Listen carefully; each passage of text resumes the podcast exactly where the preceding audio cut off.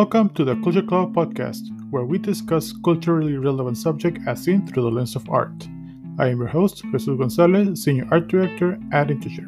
Today's subject is food art, was chosen by my co-host Jim McKinney's Executive Creative Director at Integer. You also hear from Julian Lin, Strategy Director, Jenny Fraga, Associate Account Director, and Steve Jacobson, VP Program Director, also at Integer.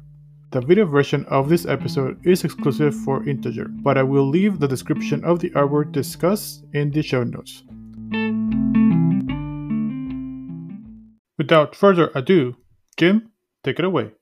Thank you, Jesus. This is great. I appreciate the invite to come do this and uh, talk to you guys today. And today, as Jesus said, with your with your help, we're going to attempt to answer that age-old question. Ethan, um, if you wouldn't mind, thank you. No, not uh, are professional bowlers considered athletes? Not that question. Okay. Um, not even over or under. Not going to answer that question either. Or what's love got to do with it? Another question will remain unasked and unanswered. And don't get me started about do beans belong in chili. Spoiler alert, they don't.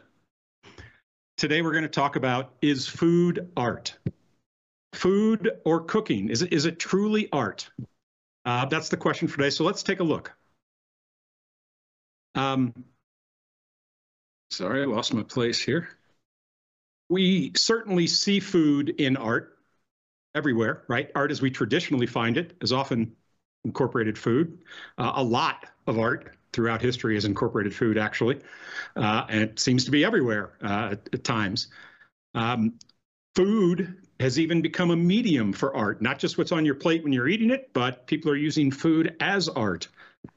An example here, um, Yoko Ono, I believe it was, famously had a, a display in the Museum of Modern Art called Apple, which was just an apple on a crystal base that sat there and rotted. Is that art? That's part of the question here we're answering.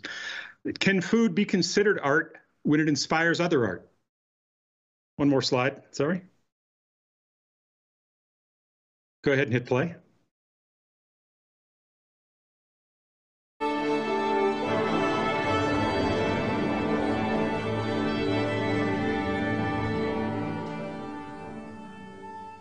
Will not play.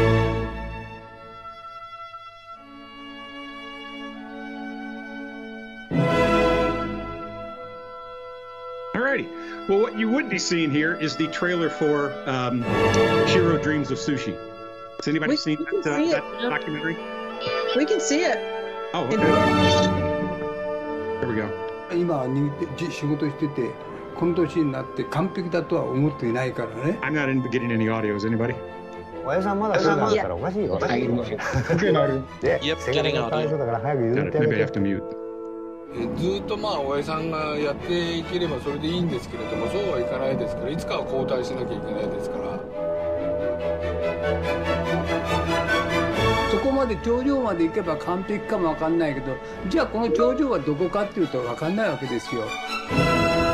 抜いてやっと並んだそのぐらいあのやっぱり親父の親父の影響っていうのはその歌が夢だったっていうのがありますよこうやったらいいかなって夢でしょあれ.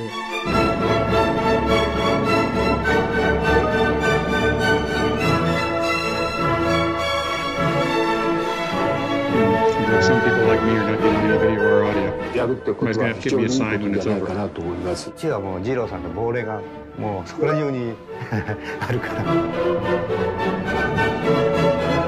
好きにならなきゃダメですよ。それ自分の仕事に惚れなきゃダメなんですよ。Done. All right if you've seen that movie i don't know how you could question that Jiro was a, was an artist that the food he produced was art or not. But let's continue with asking the question. Um, we certainly as individuals treat food like art right? Uh, all of the instagram postings that we see now um, we celebrate food, uh, much like it's art. We critique it much in the same way we critique art. Uh, and we express ourselves through food. How many people tried the sourdough starter in the last year and a half? Anybody? Seemed to have been very popular. Me. Oh. We good. Next. Um, we share food with others as a means of connecting. Next. We try to imitate food, much like we do art, often rather spectacularly unsuccessfully. And food itself, ingredients themselves, are often beautiful, often with inherent design qualities to them, sometimes even perfect design. And there are often hidden meanings in the design of food, an ingredient like this fiddlehead fern here, who's shaped much like the golden ratio. Is there something we're missing around food? Is there a connection? Um, we treat food like art, where the plate is our canvas and the ingredients our palette. Food or cooking can be inspiring. It can spark joy through its appearance, taste, and smell. Food as in the imagery of it, makes up a whole subsection of our industry. We treat that like art. Fruit is everywhere in advertising. And we even use tricks and techniques to make it look better. Don't ask what's in the mashed potatoes. So if food is art, are chefs artists? Gordon Ramsay, an artist? Now, from my perspective, I don't think you can try this man's brisket and tell me he's not an artist. That's me. Uh, few of us can take paints and canvas and turn them into a masterpiece, but how many of us conversely can turn this into a delicious dish? If you ever watched Chopped, there's some definitely some art going on there. Food is absolutely culture. Food is food is human. Comfort food is something that we yearn for. And different regions of the world have their own schools of cooking, much like art does. But ultimately, can food be art if today's masterpiece is tomorrow's garbage? And I borrowed this piece purposely from an artist, former Tracy Locker, named David Bell. If you haven't followed his Instagram, you should. Uh, David, a while back, decided to do an Instagram series made up of uh, photographing the waste of his produce of the day. He would collect it during the day as they made lunch and dinner and photograph it in this form. Go back one slide if you would, Ethan. I think the one right before this is truly spectacular and did a great job. Um, but David's a fantastic artist, and he got a he was inspired by food to create art. Inspired by the waste of his food to create art. Next one, and one more. So is food art? Let's take a look at the definition. The expression or application of human skill, creative, and imagination, typically in a visual form such as painting or sculpture, producing works to be appreciated primarily for their beauty or emotional power. Does that indicate food? Does that indicate cooking? Ultimately, I think the answer to is food art is you tell me. That's awesome. And I mean, the short answer, yes. The long answer is what you just said, because when you approach me and, and, with the idea of, of, you want to talk about food and it's food art, I definitely thought, yeah, it's obviously art, but just how you talk why it's art and how it's art, I think it, it just touches on every cultural aspect that we have and and I think food is unique in that way because I cannot think of anything else that is indispensable to us that can be a demon, but it also be God. It could be the, the best thing ever. It could be art. So I, I was really excited for this uh, uh, theme and for your presentation, and I really thank you for participating. Uh, but please, please, anyone else has anything to add and to say, I would love to hear. For me, while I while I why I chose this was for me, food is a is a creative expression. Cooking is a creative expression. Um, it's where I turn to not have clients to please. You know, if my wife likes it, it's good enough. Um, but I, I, I found it as a creative outlet, and and that's why I passionately believe that food and cooking can be art. It's amazing. Uh, Thea? Does anyone, does anyone know the tor- tortellini story? of how why the tortellini looks like it does? No. So the reason the tortellini is wrapped and built the way it is because it's meant to look like the belly button, I believe, of the goddess Venus, because that's beauty and like. So we're talking about culture, art, expression, and all that. So they're trying to interpret something, and then if you go across Italy, it's every you know there's towns and families that have their no no no ours is the tortellini ours is the tortellini and you probably don't have any one that's exactly the same because it's their interpretation of that at the same time so i'm sorry if I interrupted somebody but i thought that was really interesting No, that's great. That's that's incredibly um, deep and amazing, and also kind of gross, but awesome.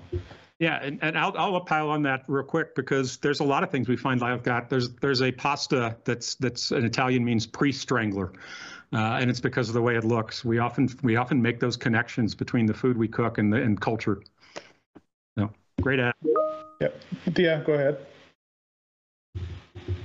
Yeah, it's kind of uh, fascinating the Venus thing, just because she was actually born without a womb, so I don't even know how she had a belly button. But anyway, um, I'm curious the thought on um, at what point food transitions from fuel or a necessary um, human need into a creative expression. Does it have to do with you know, Maslow's hierarchy of needs? Is there like a privileged based kind of um, point at which once you have your food needs met, it no longer becomes fuel and now becomes um, a, a version of self expression and thus is elevated to art? Or does it remain art even in the form of needing it to survive?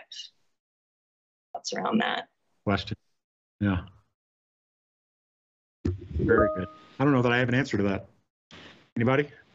I I um as, as a personal experience, at one point in my life, I chose to uh, when I was very young, very young, teenager Jesus. This is teenager Jesus.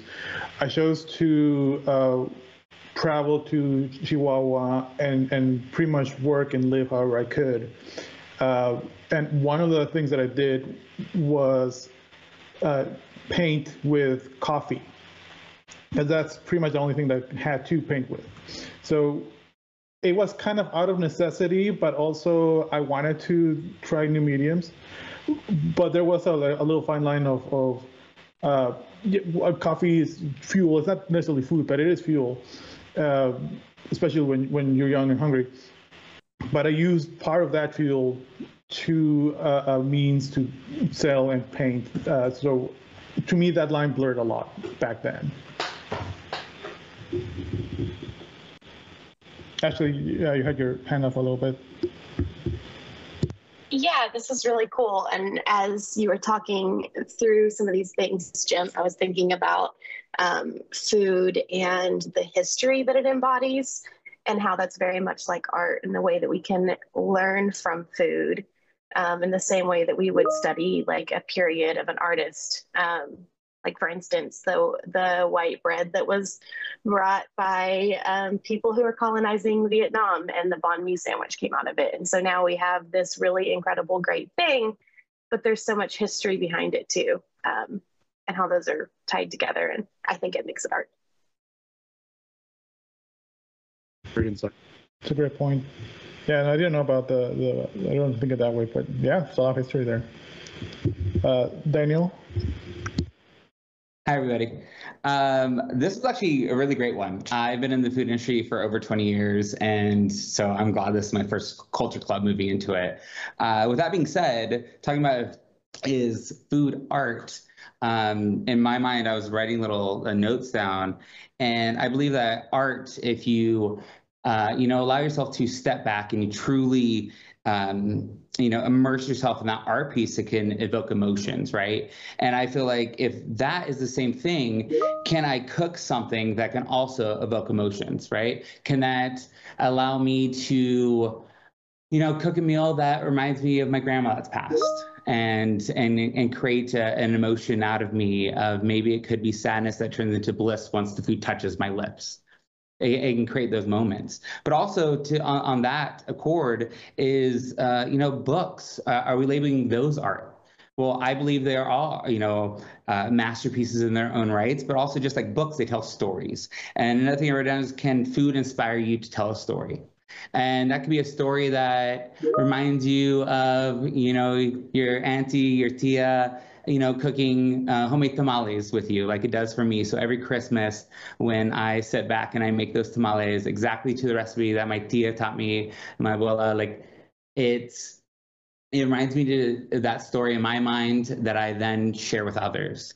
And in that moment, it creates our new story that could uh, possibly create a novel in its own. I believe we all leave our legacies behind, and what better way to leave a legacy is to share our stories. That's awesome, and and I'm so glad you said uh, Christmas and tamales because it's one of the peeves here that people eat tamales all year round. And no, no, no, for Christmas. And then think about, you know, when you talk about movies like that, it's probably think about like Water for Chocolate and Big Night, um, movies that, you know, treat food like art and and leave you going out of the theater just hungry as hell. Hundred percent. If ever, if anyone hasn't taken the time to watch the movie Chef, um, yeah. or also movie Chocolat, please do so. Chocolat inspires you to understand the levels and depths of one flavor, uh, of one of one note that you could also naturally be thinking, okay, it's chocolate, so it's sweet. But there could be a hint of spice, there could be a hint of nutmeg, there could be a hint of anything else. But if your palate isn't educated enough to to uh, listen for those notes to be saying to you, um, it's definitely an uh, inspirational thing to watch. So definitely Chocolat and the Chef because it inspires you to uh, love your passion and be passionate about your love. It's awesome. Uh, Heflin? Yeah, um, I've kind of always thought of the definition of art as being defined by two separate things. One, the intent of the person creating the piece, um, and then the viewer and their reaction and interaction with that piece. Um, and so, and you kind of have to have a a collision of both for, in my opinion, for it to be like really good. Um, and so art, I mean, food 100% I think is one of the most immersive and interactive art pieces if prepared by an incredibly skilled, um, passionate uh, chef or preparer or cook or baker or whatever. That's kind of, yeah, that's where I land. Interesting. Do you think it requires that that person receiving it? So, for example, if an artist creates a piece of art but nobody else ever sees it, is it is it still art? I think it kind of does. Not necessarily. Um, I could be convinced otherwise, but I think in most cases, yeah, I think it really. I think it's it's better. Art is meant to be shared. Into the right. Absolutely. Yeah. even not, not even in the immediate it can be uh, there was um, i was listening to a podcast and they mentioned some artist who was building um, in his garage he was building this massive like throne altar out of tinfoil and it wasn't discovered until like after his death and it's now i think in the smithsonian or something. Um, and so that you know he obviously wasn't sharing it he was he was building that for himself but it became art once it was shared and discovered with the world you know, uh, that little caveat that you've made, Heflin, and, and Jim, I'll ask you this. Uh, is food art, but I think food has the, the uniqueness that it's, uh, it's meant to be consumed. So to be art, does it need to be consumed? Or if it's not consumed, it's just for display, does it stop being food and it's just a piece of art, a sculpture, mm-hmm. and not food? I don't I don't think it necessarily it has to, but I think food in that respect works in multiple ways. Um, you know, it is a it is a visual, um, smell, audio, even at times, uh, and taste, um, which makes it a little bit unique um, among things that we might term art. Um, although I wouldn't, I, I, we could lump wine in there. I almost did a I almost did a uh, presentation on his wine art, but that would have been one slide with the answer yes. Um, so. Craft beer as well. Yes, but it would have been a long conversation, Jim. uh, Ella, you have your hand up. Yeah, I did. I just kind of wanted to respond to what um, Thea said earlier about um, Maslow's hierarchy of needs and how it connects to to art and food. It it got me thinking about just like art being creativity in whatever form that that might you know manifest itself, and thinking about just within mm, my culture, for example. Um, from most of you who know, I'm I'm Igbo, a tribe in Nigeria, and thinking about the time during the Biafra War that happened in that country, where there's a lot of turmoil happening, and um, people within my tribe were cut off from like food supplies, and so they had to figure out creative ways to survive off the land and figure out different foods to just literally grabbing things from trees and figuring out what works like in a soup or in a specific dish. So thinking about how they were able to do that during a time of like conflict and turmoil, but creating a dish, for example, there's a dish called um, onugbu soup created with um, onugbu leaves that that are specifically from that region, and that soup is like a staple dish within um, Nigerian slash Igbo culture now.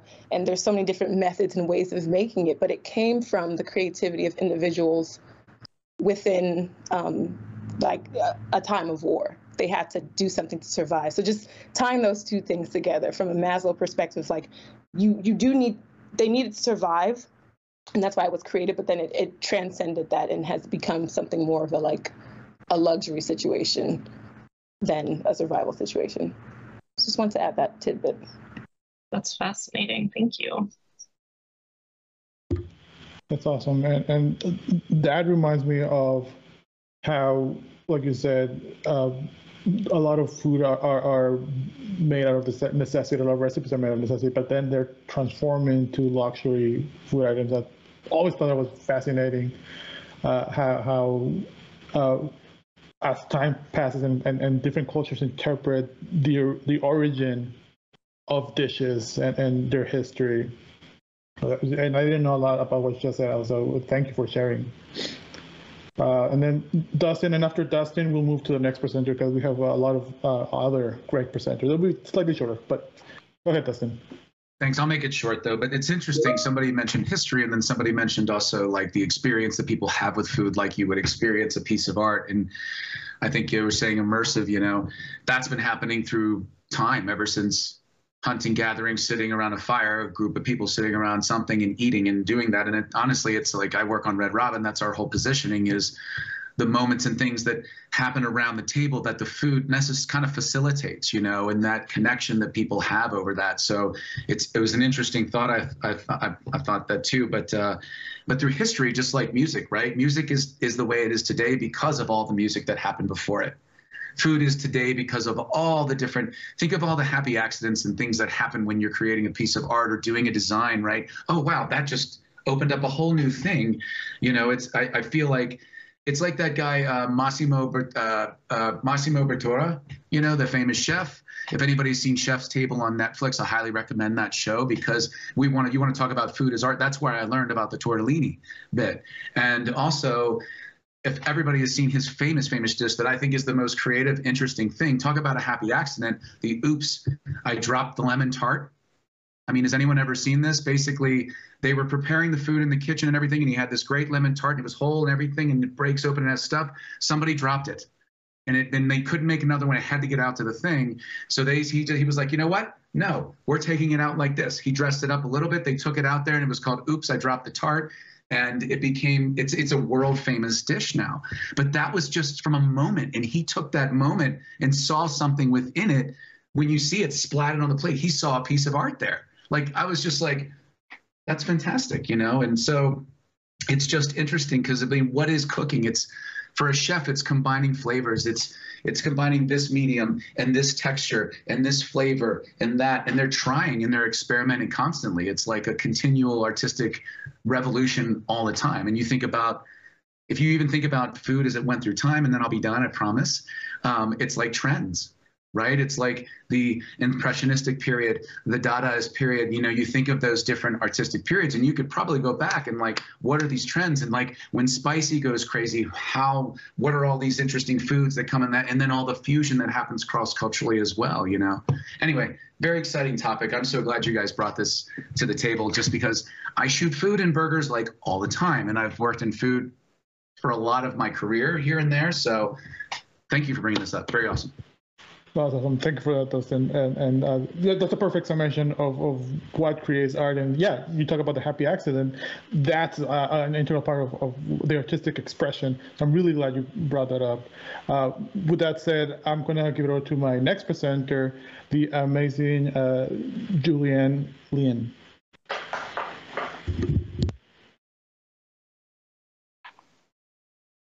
Awesome. Thank you. If we can go to my slide.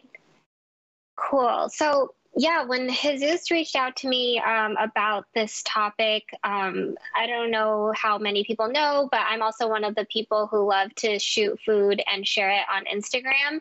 Um, and so, so many people came to mind um, in terms of who I follow and the art that they create um, with food on Instagram. So, this is one of them. Um, this is somebody based in San Francisco. Uh, their handle is called Between Spoonfuls.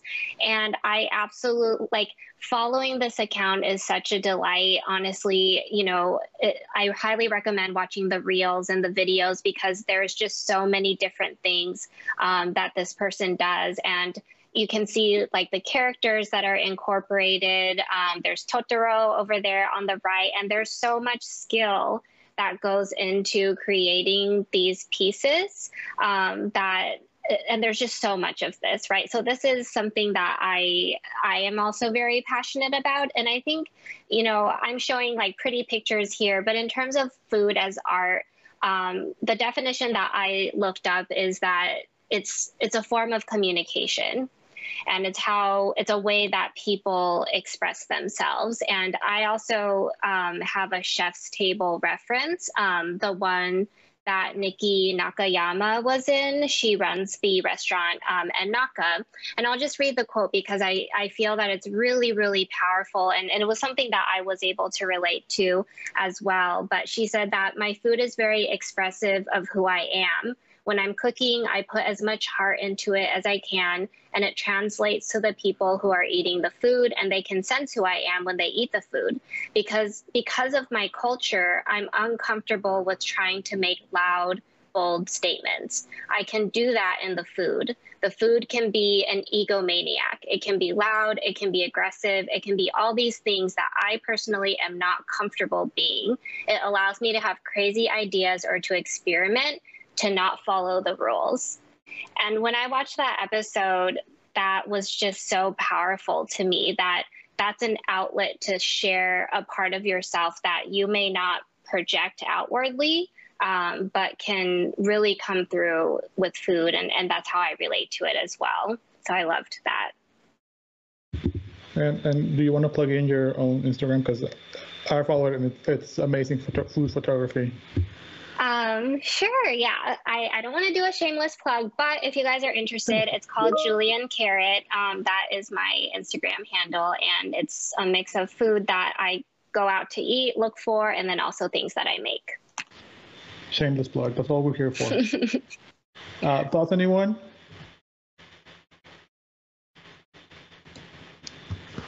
Well, I'll just say that uh, when you kind of brought in uh, this photographer, and and I, I thought you were going to bring your own uh, photography, and that's why I invited you, honestly. But I'm really glad you did this because, uh, kind of like Dustin was saying, that there's a lot of different interpretation of what food and of trends, uh, and that changes through cultures and time. And I think this type of uh, very specific way of dressing up and, and, and interpreting food. It, it's just like a, a, cultural expression of what food is. And, and you can see here in the photography uh, just their interests uh, and, and the people they specifically want to talk to when you see the, the little egg that I forget his name uh, with a little, uh, uh, what's the name? Gudetama. Gudetama. That. Yeah. Yes. I knew I knew Esme would know. Uh, it's in her profile. Uh, so yeah, this is definitely was made for Esme. And so I, I really love this uh, interpretation. Uh, Ella. So I was just going to note that I really enjoyed the quote that you mentioned from the I think you mentioned as the food blogger that mentioned the quote about like using food um, as a way of self-expression that's different than like her, her I believe, normal self-expression. I just mm-hmm. thought that was really interesting and just like kind of speaks to cultures as a whole. Um, just the fact that like maybe someone within a culture doesn't doesn't feel comfortable like they that they can't express themselves fully but still having that outlet to be able to do so i think that's um, important um, so yeah, I just want to note that it really resonated with me. Awesome, thank you, Daniel. Uh, just really quick is um, talking about yeah that end quote was perfection. I remember watching that episode of Chef's Table, so good, and immediately I thought of if you're in a relationship and your partner's the cook, pay attention to the flavors that are coming to your table okay? Because they're speaking through their cooking as well. So i love it's that. so true. That, that another thing i want to add is it, it it's a reflection of your mood right? Like some oh. people if they're baking a ton of cookies they're in the kitchen all afternoon that could be you might want to ask them if they're doing okay. Like it's just a way to read the mood also it's funny that because I, I always have to do separate uh, dishes most of the time because uh, I'm a rabbit meat eater and my wife's vegetarian, so most of the time I have to kind of do it separately. So, but when you said uh, uh that, um, Daniel, and just look uh, at your partner when you while you're cooking, I do always try to cook something that I know my wife will appreciate and like. I put garlic in everything that I eat and I avoid that at all with my wife. She does not not like garlic. So if she ever tries garlic in her food, I might be a little bit angry. Uh, anyway, with that said, I'm going to pass it to the next presenter, uh, Jani Fraga.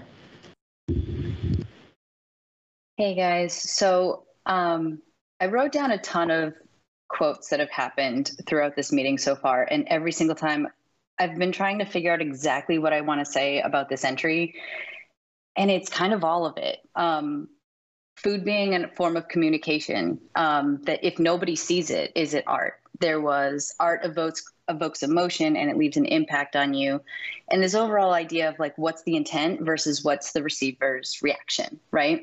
So um, this experience is a restaurant, so it's around food. It is in my mind, absolutely art in when you consider an immersion immersion experience that you walk away with a completely different mindset and really something changes in you. Um, so the Blind Cafe started the the originator went overseas and had seen one. He brought it to Boulder, Colorado for the first one. He's had a few different pop-ups, but essentially what it is is it's this restaurant that is set in complete darkness. And so all of the waiters are blind. They can easily maneuver and wait on you and the experience becomes a lot, right? It's very psychological. It's very um, everybody handles it a little bit different. Um, they said it, it's extremely loud in there because people feel like they have to elevate their voice to kind of back up, like you know compensate you work as a team to even figure out like how do you manage your conversations or even finding out what shape your table is? Where's your plate?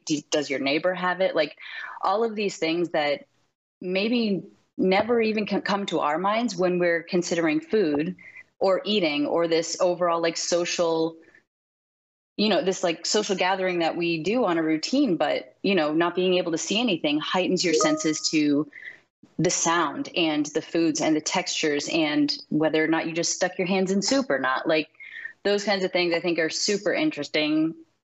Perfectly timed accidental pun. But um, the video goes in a little bit more into what it is. I highly recommend you check out the site. Um, they also have a TED talk that they had done an article that it talks a little bit about the full experience as well.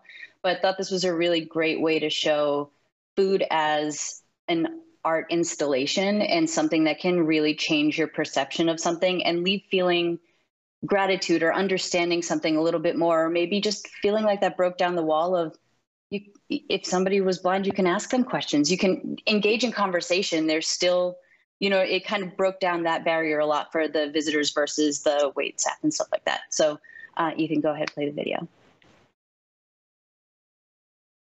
I think San Francisco really digs the Blind Cafe. I think San Francisco digs the Blind Cafe. We're really excited. Tonight is the last night of the San Francisco Blind Cafe pop-up event. We've done three weekends, nine nights. My name is Rosh and I'm the producer and a performer at the Blind Cafe. The cool thing about the Blind Cafe is we really get this community experience. People think from the outside that it's a dinner in the dark and it's a foodie experience and we create amazing food. But the food and the Q&A with the blind wait staff where we have a conversation together in the dark and the dark chocolate and the wine and the music is all catalyst to help us really wake up. What we're doing in the dark is we're actually creating an experience where suddenly you don't have control anymore. You have you have to let go. It's, it's, it's a little uncomfortable to go into a pitch dark room with a hundred people. People talk extra loud, it's really intense and you're at this table and you don't know. Suddenly you have to relate with your fork and your wife in a completely different way than you do when you have sight.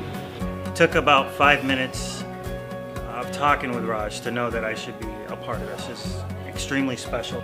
A once in a lifetime thing for any chef.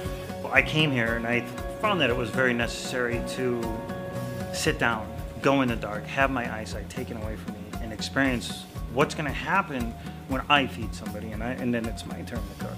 When it comes to being a chef, you, you get to create art that engages every sense.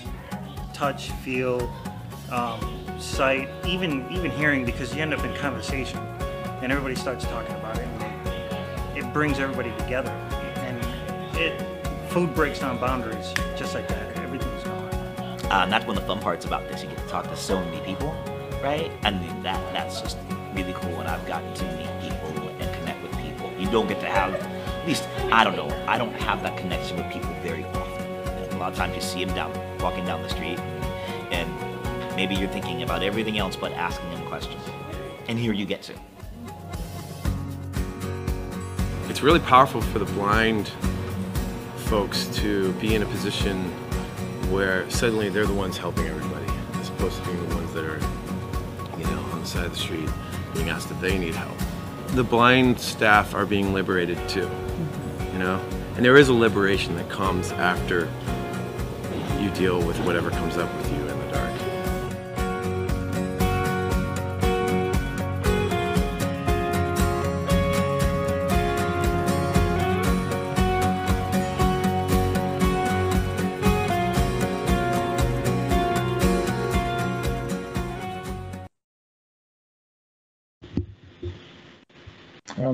very emotional. Uh, Kathleen, you had a thought before I start crying in front of everyone. Oh no, I just I should probably clarify that. I think earlier I mentioned the viewer because that's kind of typically what's thought of as someone who experiences fine art because it's always as defined by um, the definition that was read at the beginning, um, a a visual medium. And I think the thing that's so interesting about food and that this uh, showcases so well is that um, art can and should um, implement other senses other than just the eyeballs. And so I think that food uh, is one of the only ones that does taste. Uh, and so, yeah, bravo to that. Yeah, thank you, Jenny, for, for bringing this uh, up. When, when when you when I saw the, the title, I thought it was going to be one of those that it's just dark for the sake of being dark, but just bringing that awareness of of this community that experiences food and, and, and everything else in a different way, and food being the one common denominator, perfect perfect medium of art to bring that conversation. Uh, Thea, you have a thought? Yeah, I was just reminded of um, I don't know if, if any of you have seen there there was a feature on a, um, a restaurant I think in Canada called Signs where the all of the staff are deaf, and um, in a slightly different way, um, it forces you to change your relationship with how you select, order, ask questions, and who's serving your food. Um, whereas the forcing you to be blind is interesting in that it changes the way that you engage with consuming the food and conversation around your table. Um, but then the other aspect of that is is how do you engage with the staff who's actually creating your food um, if you can't speak their language. So I thought that was kind of interesting. Yes, thank you, Thea. Uh, Dustin. Yeah, it's it is really interesting the census bit of it because I almost wonder. But part of it is sharing their experience, right? Uh, more of a person you can't see is sharing their experience, and I mean, you got to imagine what does food taste like for them you know for someone who who is blind like it's probably a whole different experience and like how their palate is and what they interpret because their senses are going to be so heightened you know i just think that's really that's just super fascinating so you wonder if that interprets like we always say on red robin this is true if you guys have a favorite sandwich or a burger that you love turn it upside down and take a bite and it's going to taste different than it does right side up because that's planned it's like they want you to hit this flavor this this this to create that you know overall taste palate. So I think it's it's just interesting, like something like that to change. It probably tastes similar, but I I, I I'm almost jealous of the experience because I'm like, how how rich is that? How much is the garlic really coming through, and how much is the fennel there? You know, it's just I find that very fascinating. This this was really cool. Thanks for bringing this. Oops. Yes, thank you, thank you so much. Uh, I'm the next presenter. You think? I, Next slide. Mine is not as, as deep and profound as the rest of them, and uh, I just wanted uh, uh, to highlight uh, a little piece of media that deals with art. Uh, I'm a fan of anime. I'm not a huge fan of anime, but definitely in, in my teenage years, Dragon Ball, Dragon Ball Z uh, was a huge thing. And for those of you who watch anime, there's a lot of repetition and there's a lot of uh, the animators being economic on how they illustrate because they have to turn this in really, really quick. So uh, that's why anime has the uh, style that it has of always being very similar and very repetitive. There's one exception. You think you go to the next slide? You wouldn't like to meet Teenage Jesus, Jim. Uh, can you play the video real quick? I won't play the whole video, but just a little bit of it.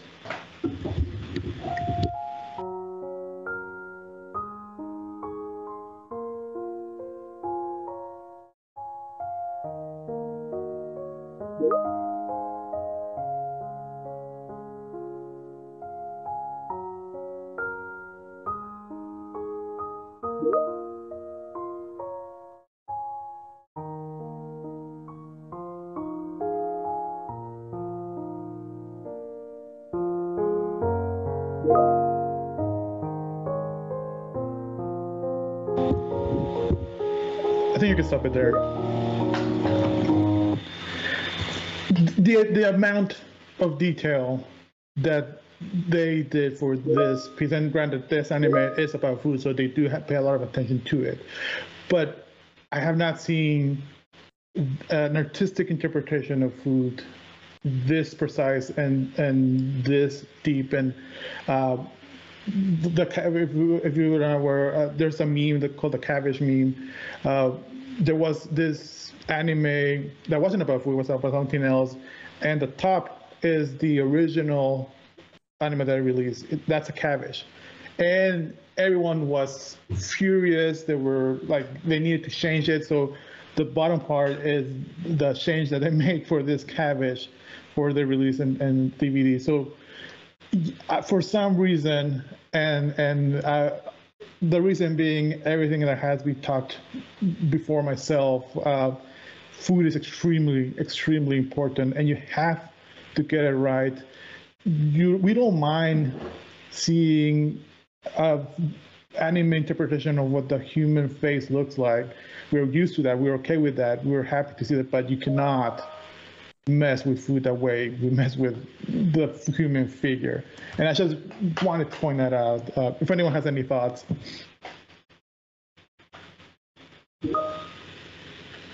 Uh, okay, I'll move it along because. Uh, oh, go ahead, Daniel. I was just gonna say, um, I don't know if people understand the reason why they have uh, such detail in anime food, but I was actually talking to this chef a while back, and they said it's because in the, in the Japanese culture, they believe that uh, we should not disrespect something that gives us life. So if we disrespect it and not give it its true value and form, then there's no reason to have it represented at all. That's a great insight. Uh, like we said it uh, over and over, food is one of the few art mediums that that that it is fuel, but you have to represent it right. Like you have to give it the respect it has. Uh, yeah, thank you for bringing that up. Uh, so I'll hand it over to our last presenter, and uh, I'm just really excited for him to talk about his own cooking. Steve, take it away. Hey there. Um, what a great conversation, and I'm I am so hungry. um, I opted to do a more personal approach, as you can well tell. I love food. I consider myself a foodie, um, not from the snooty way, but from the fact that I have such an appreciation for creativity in the kitchen. Um, I had the opportunity to work on the first season of Iron Chef as a story producer, and I learned so much from that experience and spending time with Alton Brown that it opened up a whole new thing that I was just so excited to jump into. Um, and since that time, I've had uh, lots of uh, discussions with chefs and ra- restaurateurs and sommeliers and wine stewards and winemakers and other people in the culinary and wine worlds. Um, so I share with you some of my creations as well as some of the interesting recipes that I pursued. Uh, the the art part of these dishes comes from the way people respond to eating them, much like we've been talking about for this past almost hour. Um, there's a wow moment when the food is being served, an emotional engagement when it's being tasted for the first time. And just like any good art that leaves an impression, these dishes often want, um, they often leave people wanting more. Um, and over the past year, I've changed a lot of what I eat. I won't get into the details specifically, but I can tell you one of the best things that I have found is something called cocoa aminos, which is like a, a it's a derivative of coconut. Doesn't really taste very coconutty, but uh, it's a it's um it's great because as you can see, I love all types of cuisine, um, and this is a very clean base for sauce or a marinade. You can put on anything: fish, veggies, chicken, steak and then I add cumin and curry and smoked paprika and a little salt, and you just have yourself an awesome marinade, um, which is what I put on the black cod there in the in the picture. Um, and to finish off this little talk, uh, something sweet to consider. My wife is a huge fan of shave ice. So when she ordered up a shave ice, I decided to decorate it a little bit and make it a little face. But um, and it's that wow factor, even from my spouse, my wife, who's a huge fan um, of, of my cooking. And Jim, I think you asked at one point something about, or somebody asked about, if no one's there to receive it, is it still art? Um, there are times where I've, and I've done this for quite some time, I'll make some, you know, as you can see, I make some really fun food and nobody has to be there to eat it except me. And I still consider it creative and engaging and I want more. So I don't think anyone has to be there. However, I love sharing it. Um, and I love how people engage with it. And it does bring you to different kinds of conversations with very different people um, and the response that they get, um, that they give me. It isn't so much about me, uh, it's about how they respond and the joy that it brings to them. And then that's where I find it to be very, very rewarding. Well, that, that raises an um, interesting so, question, Steve. Can we can we be both the artist and the viewer? Absolutely, I, I know I am. And by the way, I'm also I'm also critical of my of where I'll try something. We're critical of our own, right? Yeah, and and I'll go. You know, I know what to do next time, and the next time I do tweak it. And there's been a couple of them that things have flopped when I tried to change things up, and that's fine. And I'm willing to take that. And I tell my wife going in, hey, I haven't done this yet, but we're going to try it. And she always says, oh, don't worry, everything comes out great. And I said, not everything, but you know, we got to live a little bit on on the edge here and see where it goes. Um, most of the time, it comes out. So then I at least I learned from that and I go, okay, this is what I'm going to do next time. And then that's when we'll serve it to other people. Um, that's and the one last statement: culinary art at its best is when food wows people. And then, of course, my notes get covered up here and causes a visceral emotional reaction. Think about your favorite culinary experiences. You want to share them with people, you want to share them with your family, you want to share them with friends. And now that we've spent 45, almost an hour talking about this, who's ready to eat? And where I'm, I'm in central time now, so it's five o'clock. So it's wine o'clock and time to eat we're all uh, definitely ready to eat.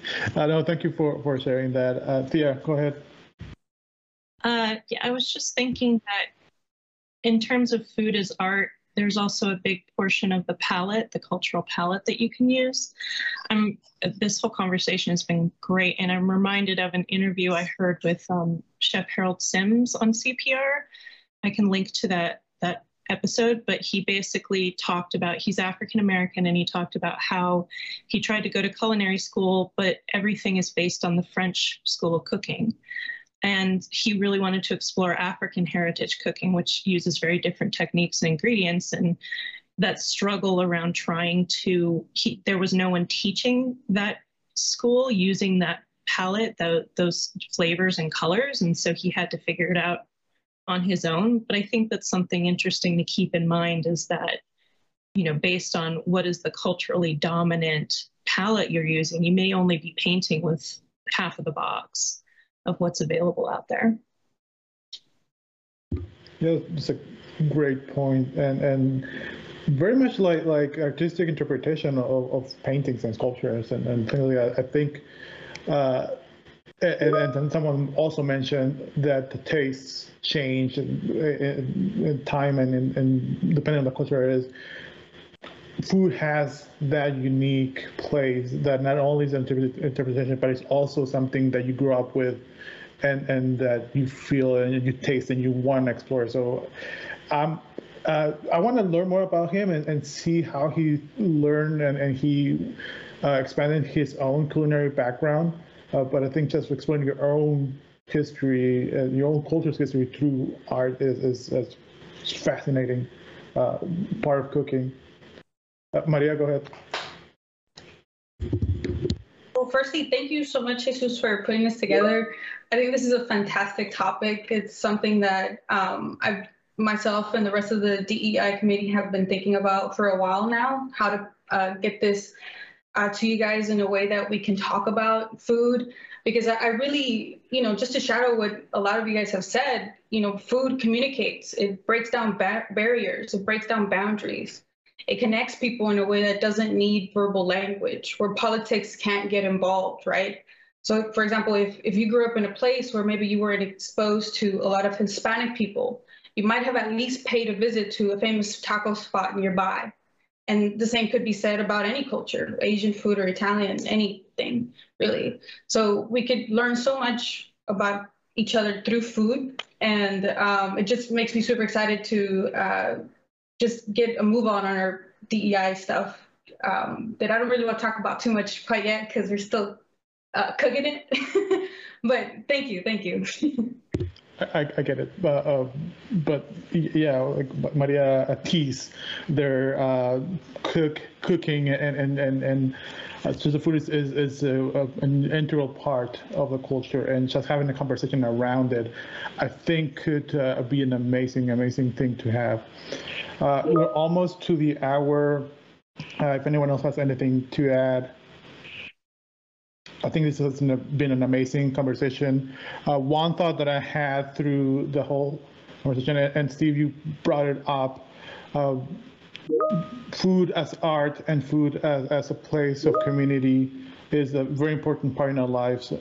And although we do continue to cook and, and, and create art through food, uh, uh, this past year and a half, we have missed a little bit of, of or a huge part of what is cooking. And it's the community, the sharing.